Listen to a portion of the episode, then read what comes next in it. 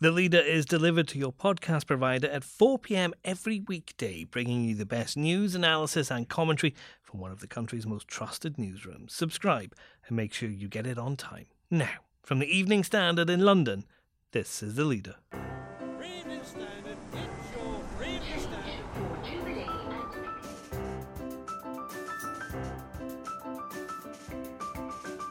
Hi, I'm David Marsland. The US has killed one of Iran's top generals. Now what? There's a suggestion that there may be cyber attacks, there may be terror attacks. There is also a suggestion that allies of the United States could be in some danger. We speak to our US correspondent David Gardner as the world waits to see how Iran responds and whether President Trump has a plan. Also, very young people who've hardly started their lives have those lives brought to an end.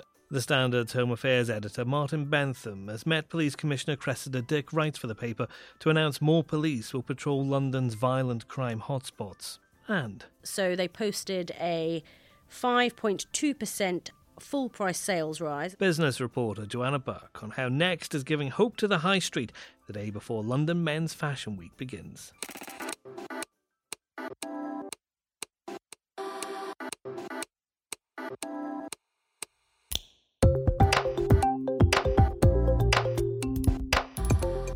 Taken from the Evening Standard's editorial column, this is the leader. For the whole thing, pick up the newspaper or head to standard.co.uk slash comment.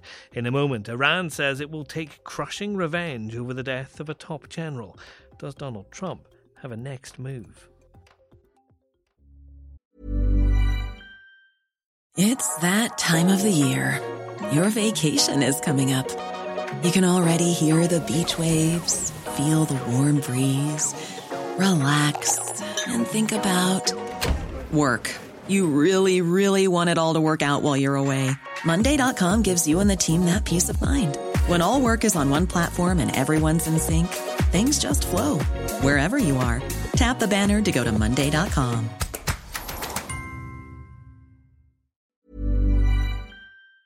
Hi, I'm Lawrence Dallaglio, host of the Evening Standard Rugby Podcast, brought to you in partnership with QBE Business Insurance. The show is available to listen to now and right up to the end of the season when the winners of the Champions Cup will be crowned at Tottenham Hotspur Stadium and the fight for the Premiership title will be decided at Twickenham. QBE is one of the world's leading insurers and they will help your business build resilience through risk management and insurance solutions. Subscribe and download now wherever you get your podcasts. Thanks for listening. Our president will start a war with Iran because he has absolutely no ability to negotiate. He's weak and he's ineffective. So the only way he figures that he's going to get reelected, and as sure as you're sitting there, is to start a war with Iran. Donald Trump in 2011 claiming Barack Obama would start a war with Iran to get re-elected. Last night, the man now in the White House and facing election this year ordered an airstrike in Baghdad, killing Iran's most powerful military leader, Qasem Soleimani. The countries are at the brink of war.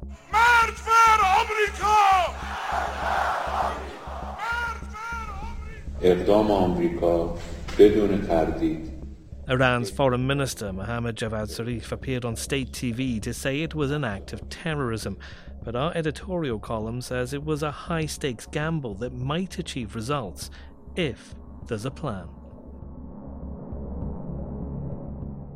General Soleimani, as the man behind both brutal repression of demonstrations within Iran and his country's aggressive expansionist activities in Syria, Lebanon, and Iraq, has a vile record that should leave few mourning his demise. President Trump is not necessarily wrong to respond to the recent killing of an American contractor in a missile strike in Iraq, blamed on Iran. Previous attempts by Barack Obama to rein in Iran through a more conciliatory approach largely failed. The question, however, as so often with President Trump, is does he have a strategy? Eliminating a hated figure is eye catching, but has he an effective long term plan for dealing with Iran? The world waits to see.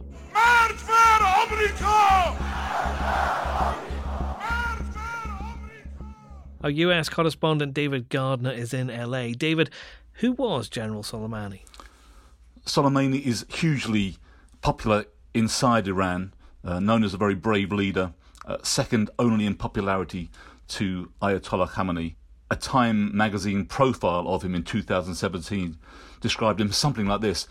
It said, To Middle Eastern Shiites, he is James Bond, Erwin Rommel, and Lady Gaga rolled into one. To the West, he is responsible for exporting Iran's Islamic revolution, supporting terrorists, subverting pro Western governments, and waging Iran's foreign wars. What's the White House saying about what happened? The White House has said that the operation to strike Soleimani was at the direction of the president. They're saying he was planning strikes on American uh, diplomats and military personnel at the time of his death, and they've put the uh, responsibility for the deaths of hundreds of American and coalition service members at his door. They're saying he'd orchestrated attacks on coalition bases in Iraq over the last several months, including the attack on December the 27th. Mr. Trump himself, he tweeted a simple photograph of the American flag. Some of his staff were even more pointed. His press secretary claimed the killing of Soleimani was the greatest foreign policy accomplishment, I would say, of the decade, if not our lifetime. No sense of modesty there. David, how has Iran reacted? The question really is is what will Iran do to retaliate? There doesn't seem to be much question that they'll do something. There's a question, there's a suggestion that there may be cyber attacks, there may be terror attacks. The Pentagon is said to be bracing for these kind of uh, retaliatory attacks. Uh, there is also a suggestion that allies of the United States could be in some danger. So that would possibly include the UK. Uh, that may indeed mean that that British military bases uh, will be on high alert. There appears to be concern that the president made this decision without congressional approval in the Democrat controlled House. What have they been saying? Democrats in Washington are very unhappy about the way it was handled. They feel that Congress should have been involved. There should have been some kind of vote, or at least some kind of uh, acknowledgement of what was going on. Joe Biden, the kind of front runner for the Democrat nomination for the presidency, accused President Trump of throwing fuel onto the fire. Uh, his, his actual words were tossing a stick of dynamite into a tinderbox. We could be on the brink of a major conflict across the Middle East, was his warning. Interestingly, both George Bush and Barack Obama did have occasion to to go ahead with military action against Iran, and and they were given the decision to whether or not to go ahead. Both of them declined, deciding that the escalation could be too serious, and the effects on an area in ter- a region in turmoil could be just too immense to take that risk. Uh, it appears that President Trump hasn't taken that caution. Uh, he's jumped right in. Next. The commissioner says that she met mothers of 11 children uh, who've been killed. She wants to ensure that there are far fewer of those mothers that she has to meet in the future. Home Affairs editor Martin Bentham looks at Met Commissioner Cressida Dick's article in The Standard outlining her efforts to tackle violent crime in London. You can read it in the paper or at standard.co.uk.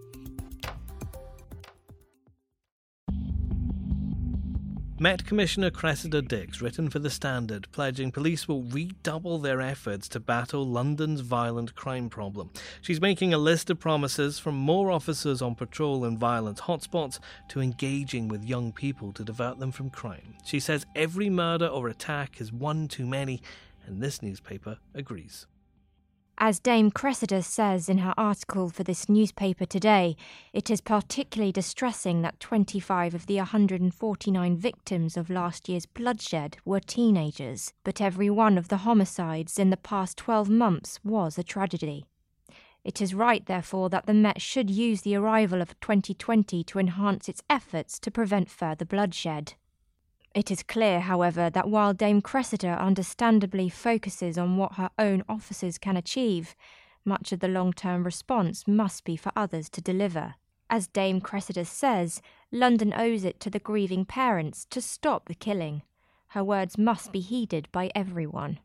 Our Home Affairs editor, Martin Bentham, is here. Martin, one of the things that we've drawn out in the leader today from Cressida Dick's article is that 25 of the 149 victims of last year's bloodshed were teenagers. something's got to be done, doesn't it? Yes, uh, although as the commissioner herself points out in the in her article, and as we would endorse, every single death obviously is an, is an awful thing, a tragedy, and every one would be better be if it could be prevented. It is particularly upsetting, obviously, when very young people who've hardly started their lives have those lives brought to an end, and particularly when you see the dreadful fashion in which some of this happens, people being hunted down, brutally attacked in a in a way that's sort of almost incomprehensible to most people. I think that uh, some complete lack of regard for life and indeed the consequences of the people who are carrying out those killings. So yes, definitely more does need to be done. There has been a lot done already by the Metropolitan Police and indeed others associated with trying to stop uh, this this violent crime and there have been some results. There are 23% fewer uh, stabbings of young people under 25, age 25 or under in London over the last two years. So the Met points to those statistics as a as a broad indicator of some success.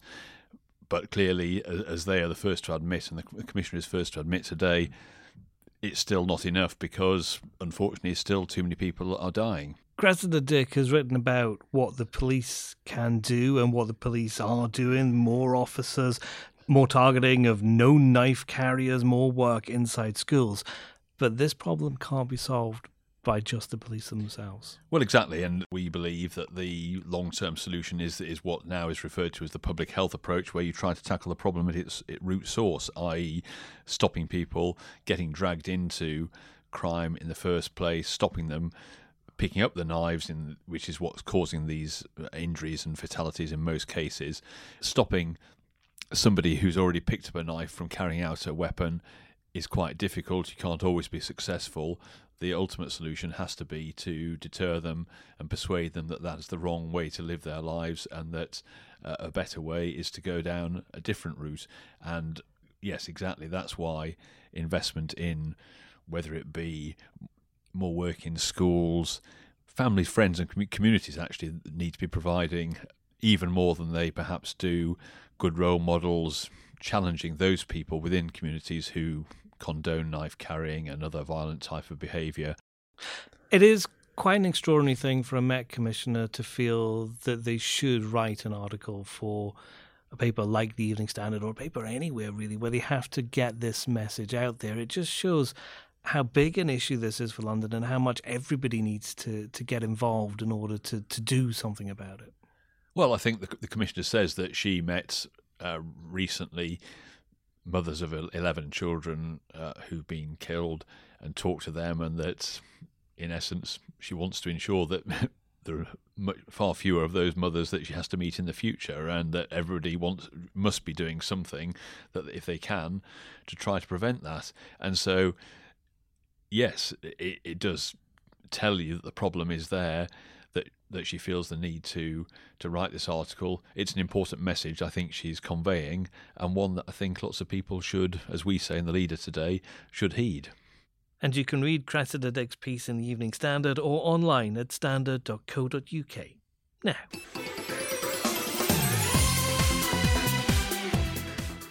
London Men's Fashion Week starts at the weekend, and just ahead of it, one of the country's biggest fashion retailers has given the sector a bit of a confidence boost. Next is striding into the new year off the back of a 5.2% rise in sales.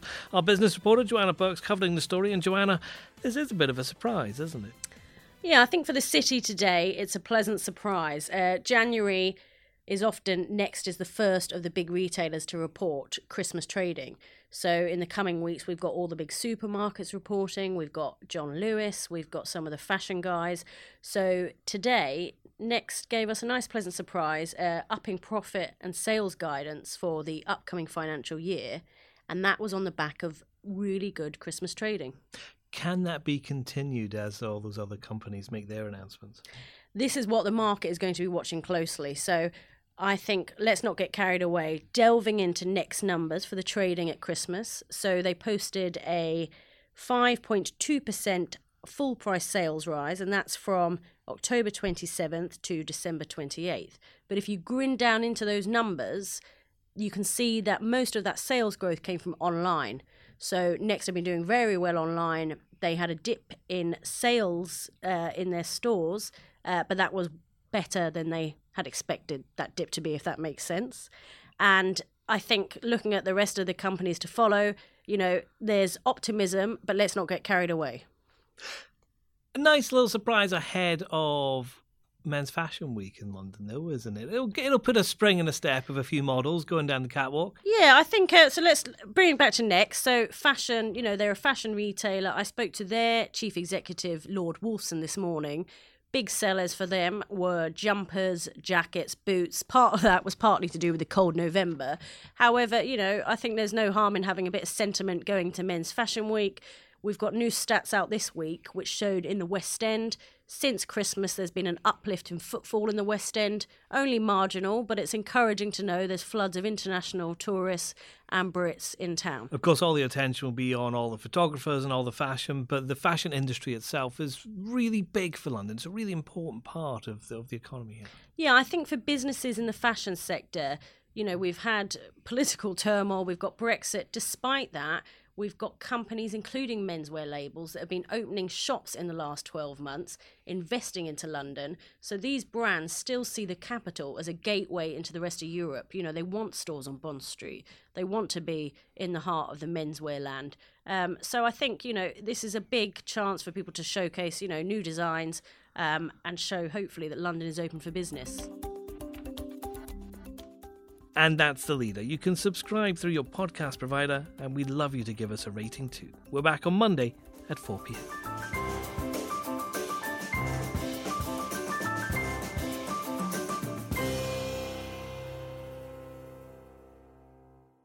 Hi, I'm Lawrence Dallaglio, host of the Evening Standard Rugby Podcast, brought to you in partnership with QBE Business Insurance. The show is available to listen to now and right up to the end of the season when the winners of the Champions Cup will be crowned at Tottenham Hotspur Stadium and the fight for the Premiership title will be decided at Twickenham. QBE is one of the world's leading insurers and they will help your business build resilience through risk management and insurance solutions. Subscribe and download now wherever you get your podcasts. Thanks for listening.